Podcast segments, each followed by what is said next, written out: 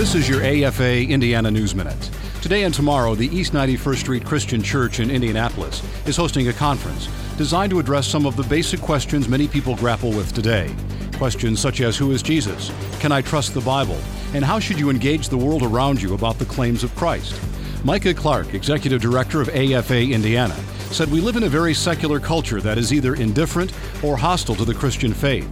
This has been the reality on our university campuses for decades.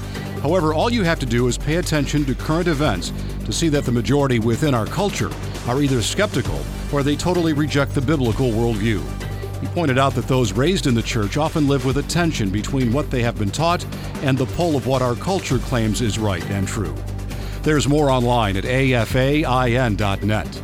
The American Family Association of Indiana, a voice for Hoosier families.